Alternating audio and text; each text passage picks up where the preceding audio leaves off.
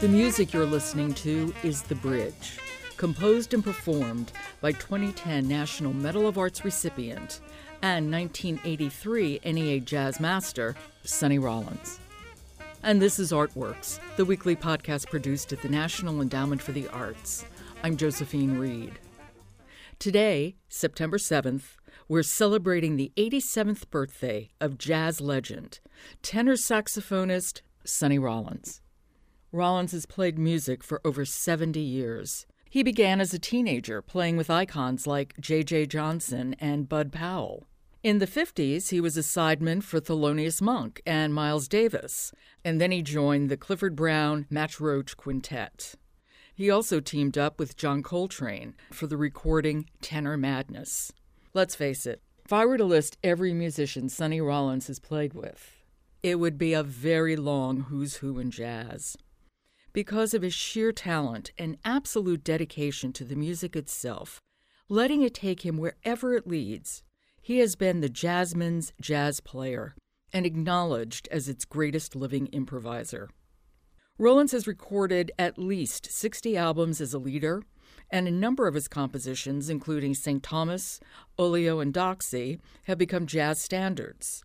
He's always been an adventurous musician, not afraid to change or embrace the sounds of calypso, Latin, avant-garde, funk, and R&B. His solo work is unsurpassed, either playing solo gigs or when performing with his band, launching into long, extemporaneous, unaccompanied cadenzas. He's played in venues around the world. And as much as his CDs are lauded, and believe me, they are, some critics have thought Rollins reached his pinnacle as a musician on the concert stage. Luckily for us, Rollins began recording many of these performances in 2000 and has released four CDs that give listeners a sense of the experience of seeing him perform live. Because of respiratory problems, he hasn't been able to tour for a few years and recently stepped away from recording as well. Still, he was incredibly gracious, allowing me to interview him in his Woodstock home earlier this summer about his music, his memories, and his philosophy.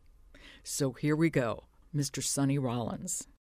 I uh, always loved music. My older brother, is five years my senior, wanted to be a classical violinist. So I used to hear him practice. I really enjoyed listening to him practice. And I just loved, loved music. You came up in New York, my city as well, at a time when music, especially in Harlem, but not exclusively, was exploding. Tell me about what it was like to be in music at that time in New York City. Well, I was born in Harlem. I was born in 30, and uh, of course, at those days we had the radio. I heard uh, some of my great people, Fats Waller, on the radio. As soon as I got old enough, I uh, began trying to go to see them in person. Weren't they playing in clubs? Was it hard for a kid to get into the clubs? Oh, yeah. I didn't get into clubs until I was uh, in my teens. The clubs that I remember getting into were the clubs where uh, 52nd Street, which was Jazz Street. And, to, and, when I was going down there, I had to put on eyebrow pencil to, to look a little older. And then we you used mean, to go like make there. a mustache? Yeah, of course it looked ridiculous. I know. but they they let me in. They, you know, they probably wanted the money. I didn't go into any clubs like the Cotton Club and all this stuff. You know, that would be too adult for me. What attracted you to the music? Well, when I heard Fats Waller, for instance, then I really realized that this was what I wanted to do, what I must do, what I had to do. So I was very fortunate I heard a lot of these records, Louis Jordan, uh, which I, I loved. I was hooked by that time, and I, I knew I had to be a musician. So I begged my mother to get me a saxophone. And why the saxophone? Well, I think it was Louis Jordan was a saxophone player. And I used to go to school, my elementary school was across the street from a nightclub where he played at. So it was this great picture of Louis Jordan with his uh, tails, beautiful shiny saxophone. And uh, it just happened to be at that same time as when I was beginning to listen to his records. So it all came together, you know. So Louis Jordan was a big inspiration at that time. And you started with the alto sax Mm-hmm. and then switched to the tenor. Mm-hmm. What, why that well, move? actually, my mother got me an alto. Of course, I was a young boy, so a tenor would have been, would have been a little bit big for me anyway. But she got me used alto. At that point, it was all the same. They were all saxophone or alto, tenor, whatever. There was just this. That was it to have a saxophone. You know, I went in the room and, I practiced, and my mother to always tell people my mother had to call me for dinner. I was just in there and I just playing. I don't know what I was playing, but I was playing something, and I was in heaven. And that's mainly how it's been all my life with the saxophone. It's really been a transcendental experience whenever I play. And when you when you went to the tenor, did it feel like you were, Mm-hmm. Well, were coming the- home? Well, the reason why I went to the tenor was because I heard another saxophonist at that time, the great Coleman Hawkins. And Coleman Hawkins had this great record out, Body and Soul. You'd hear that all over Harlem, coming out of all the bars and every place where they had jukeboxes. So I became captured by Coleman Hawkins, who was very different from Louis Jordan. Coleman Hawkins was much more intellectual, I could put it that way, player. Louis Jordan was just more earthy. Coleman Hawkins was really a, great musician harmonically and things like that, what he was doing. It was very, I would say, advanced. Dense. Yeah, it was dense. And boy, everybody was trying to play uh, that body and soul. So after that, I began to uh, want to play tenor. Coleman Hawkins then became my uh, prophet. And eventually, my mother got me a saxophone. I must have been maybe 13 years old, something like that. And uh, this time, she got me a brand new saxophone. That was a big deal. Yeah, it's a big deal. She went down to Manny's Music Store, which was a big music store on 48th Street, and uh, I got my uh, King Zephyr tenor. Very soon thereafter, you met Thelonious Monk and began playing with him. How did you meet? I played at a little club someplace in Harlem on Lenox Avenue, someplace, and Thelonious Monk was featured. We had a kid band, really, that played opposite Thelonious Monk. So uh, that's the first time I met Thelonious. He liked my playing. Let's see, uh, I was early teens at that time. And playing with him? You had a deep relationship with him. Oh, yeah. Well, that happened later. Oh, boy, it's a long, a long story. But uh, there's a friend of mine, uh, Lowell Lewis, a trumpet player. We had a band together, and we went to high school together, the whole thing. We were two buddies. And what happened was that Monk had a band. He was taken out of town to Chicago, and Lowell went with Monk to Chicago for a week. I mean, that was a big, big thing. We were in high school. We were about to graduate pretty soon. But anyway, so Lowell said, Hey, Sonny G, I'm to get you with, with Monk. You know, you got to get with Monk, you know. Monk might have remembered me from earlier when I first met him. I, I'm not sure about that. Anyway, he liked, Monk liked my playing. So I got in the band pretty easily. I was playing with the band.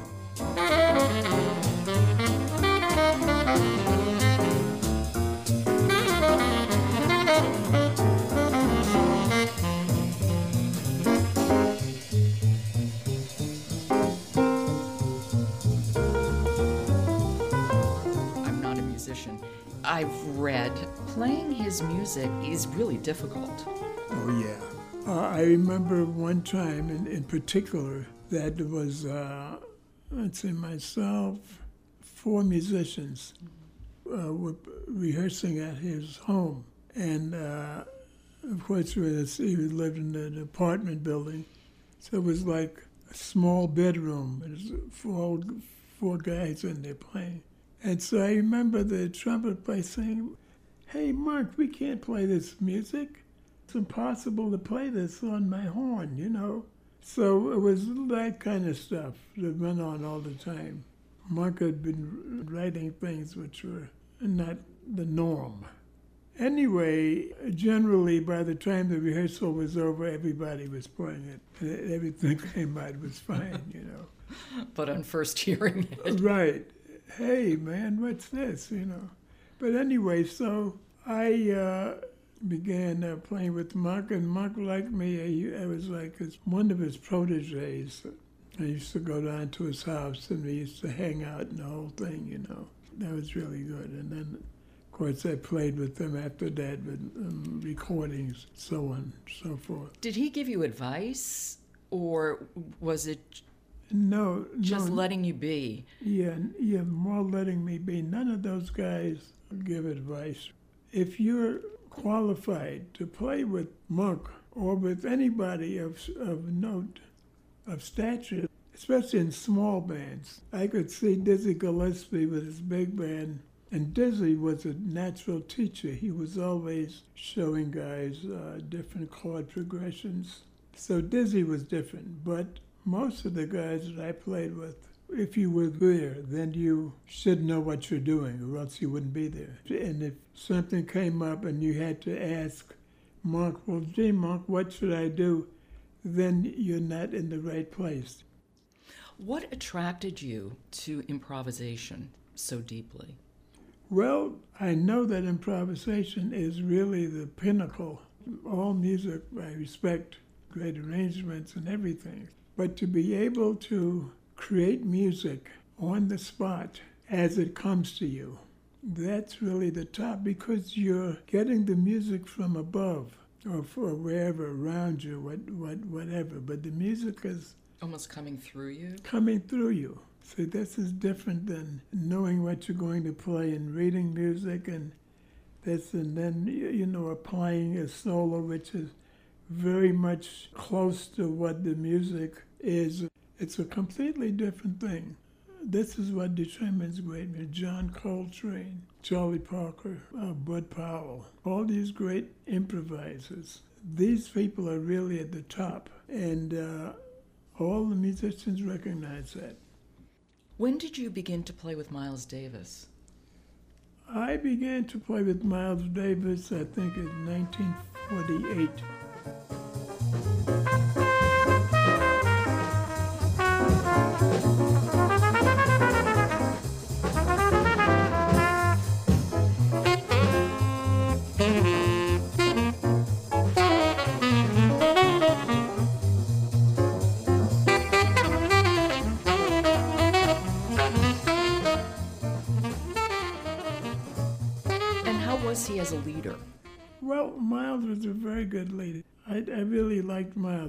We had a, we had a good relationship because he's a very sensitive guy. And a genius, both as a leader and as a player. Oh, sure. No, no, no, no. He was he was definitely.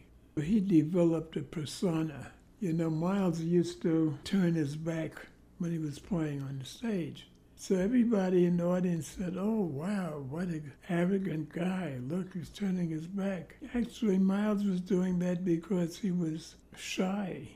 He was trying to work out something. But this work to, to develop a persona of being arrogant and, oh man, wow. But Miles was nothing like that, really. He was sort of a Peck's bad boy in, in a lot of ways.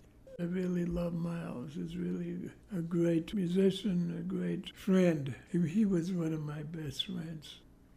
The ensemble with Max Roach and Clifford Brown, that was an amazing group of people. And the CD, Sonny Plus Four. Oh, yeah, yeah, yeah. And I'm just so curious when when I'm listening, especially to Kiss and Run with you and Clifford Brown. Oh, yeah. Did you feel like you were in conversation with him musically? Yeah, and Clifford was a superb musician. That was a beautiful part of my uh, musical life, playing with Clifford. He was such a great musician and a humble person.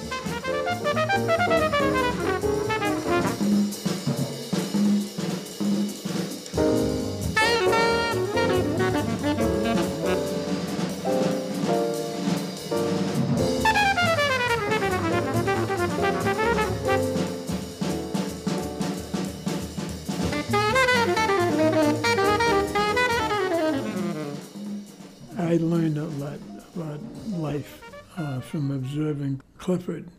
He was a humble guy and he played all this great music. He and I became very close. He was a great artist, taught me a lot. To play as, as great as he played, a lot of people would have a uh, big head. You know, I mean, it would be normal if you played that much. You would have to have some affectations. But uh, Clifford didn't have any of it. Just about playing the music. And you were close to John Coltrane. Oh yeah, Another- a Coltrane was my really friend. Him and and Monk were my really two best friends. Miles was on a different level because um, well, Miles was always a guy that had movie stars by his house. I mean, you know, he was sort of in that social strata. But uh, yeah, Coltrane and and Monk were really the two closest uh, musicians to me.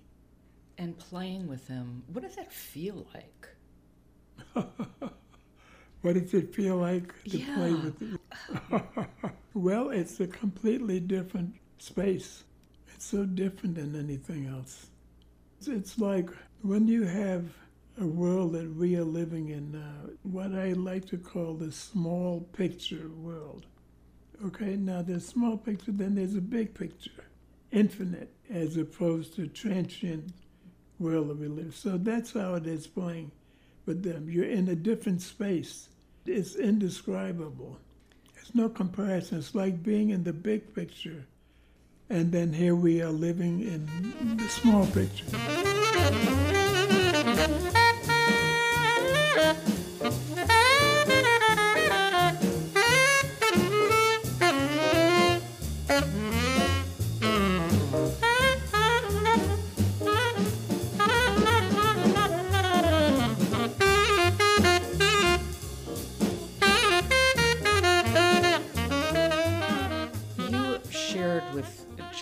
Coltrane uh, relentless practice ethic. You practice. Yeah, yeah, I think so. Right, right, right. Yeah, well, yeah, no, I like to practice all the time. I train, practice all the time. And uh, I remember one time John was playing down at the Half Note, uh, which is a club in New York. You can sort of look in from outside and see the stage. So Coltrane was playing there one night, and after the set was over, you know, everybody would come outside, leaving the club, a lot of musicians and everything. Coltrane was standing there by the stage, working something out, playing. And uh, it's normal for him, but some musicians were saying, well, gee, I thought this show was over, you know, something like that. So it's not about that show. I remember one time I was playing in, uh, in Germany, in. And Transit went well, but there was something that I was trying to work out. And after the job was over and everybody ended the job, people going home, I was trying to work this thing out. You know, somebody saying, oh, Sonny, blah, blah, the guys are packed up, they're leaving. I'm not into that. I'm trying to work out something musically. Has nothing to do with playing at a concert or anything of that sort. It's, it's the music that we're trying to do. So I shared that feeling with Coltrane. We both are like that. So yeah, I like to practice all the time, any place I can, outside, inside, on the bridge. now, how did you end up on the Williamsburg Bridge practicing? Well, that was the same thing. I was living in a, a small New York apartment, and I couldn't really practice in there. And I just happened to be walking down Delancey Street one day and uh, saw these steps going up. I didn't really, never been on the bridge. And I walked up steps, and wow, I saw this expanse. There's nobody up there. So I said, wow, what is this? So I walked across the bridge towards Brooklyn.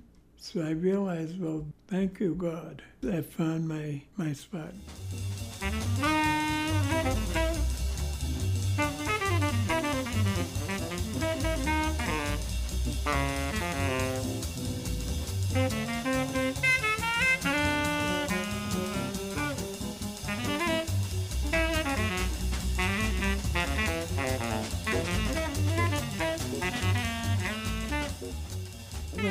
Practicing then, were you practicing songs, sounds, technique? Oh, everything. All of it. Everything. Because this was a sabbatical when you weren't performing publicly. Exactly. Yeah. Was that because you wanted to work stuff out musically? Yeah. Yeah. Yeah. I was seeking. I am really curious. When you did that famous recording night at the Village Vanguard and you had a trio fronted by a saxophone, what led you to do that? Well, you know what led me to do that was I'd like to play by myself. And uh, I'd like to go out and play by the water, by the uh, ocean. I go in the park, any place where I can be alone with my saxophone. I, that's what I always like to do. And, and the idea of the piano, which is a beautiful instrument, I played with some great piano players.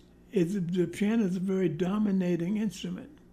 So when I was playing with Miles, his band, and uh, we used to do a thing which we call stroll. Stroll means that in the middle of a number you're playing, the piano lays out. That's what strolling was. We used to do that all the time.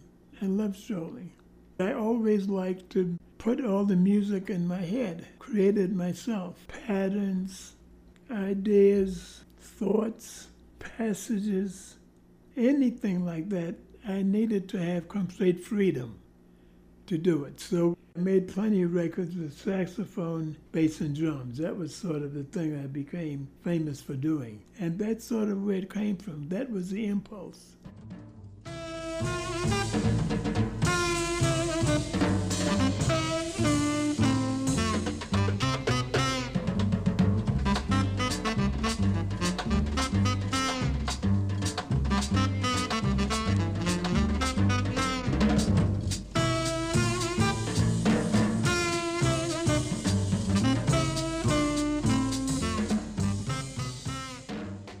And that reminds me, you have this way when you're when you're soloing of referencing songs. Oh yeah, which I love.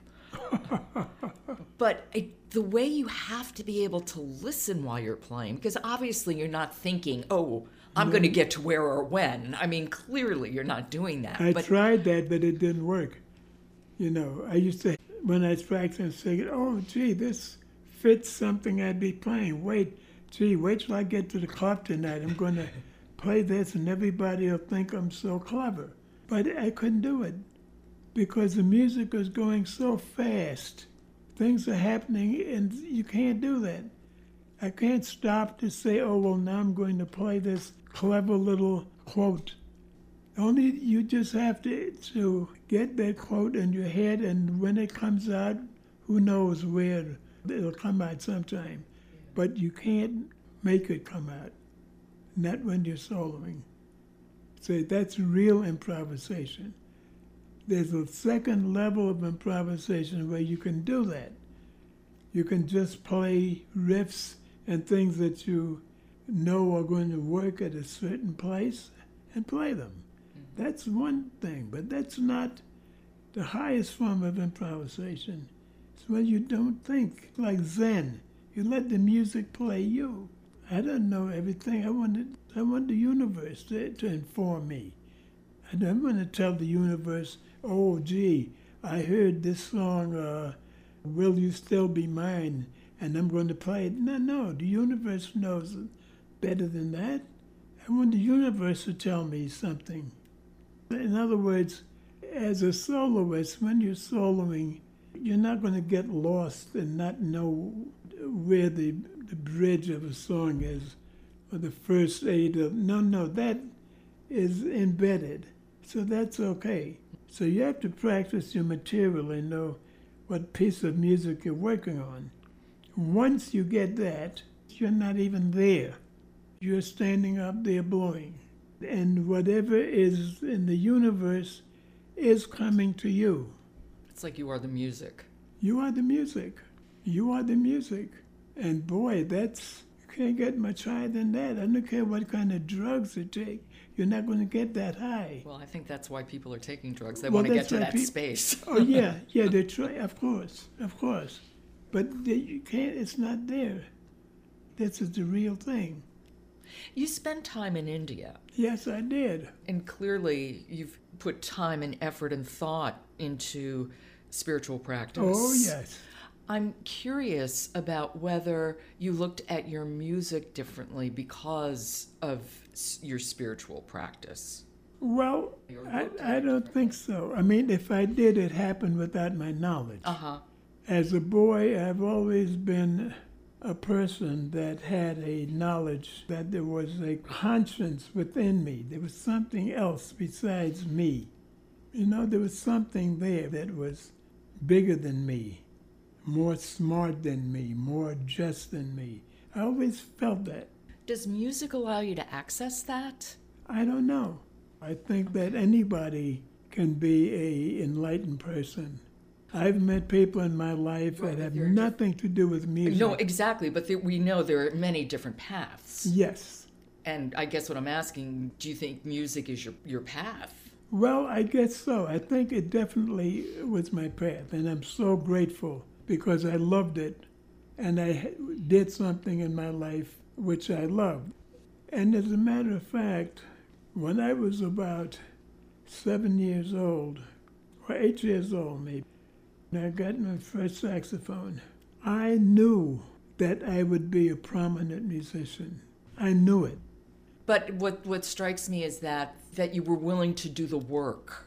In other words, I'm going to be a prominent musician and I have a saxophone, and then you just wait for prominence to descend on you. You understood, even at that young age, that yeah, but I didn't was, know what it would take. No, of course not. I didn't How know what it you? would take. And uh, as I said, I'm blessed by wanting to play all the time. And when these young kids write to me, I always let them know that the greatest thing in the world is to be playing your instrument. It's the greatest thing in the world because it's you and the universe just communing with your instrument. I don't see what can top that. That's why I went in the room when my mother gave me that saxophone. I was in seventh heaven. I, I didn't know. I wasn't even in the same world anymore. Anyway, uh, you know, I haven't been active for a while. I, have to accept the fact that I didn't get to what I wanted to do as a musician, as a player. And uh, I probably would still be practicing that because I'm sure I would be if I was performing. I'm grateful for having the chance to play that horn the times that I did. For as long as you did. Well, as long as I did also. But I had more to learn. I had more to to get to, and I didn't get to it. But if I was playing today, I would still be looking for more because there is no end to I was about to say, yeah, Yeah. what would be enough? Yeah, th- there's, there's no such thing as enough because there's always more. There's always more to learn and play. So the, after coming to that realization, then I, I didn't feel so bad about the fact that I had to uh, stop playing. So I'm really a happy camper. Good. Not everybody can say that. Yeah, no, I can say that. And I think that's a good place to leave it. Thank you. Thank you. Truly, thank you very much. That was 2010 National Medal of Arts recipient and 1983 NEA Jazz Master, tenor saxophonist extraordinaire, Sonny Rollins. You've been listening to Artworks produced at the National Endowment for the Arts. I'm Josephine Reed. Thanks for listening.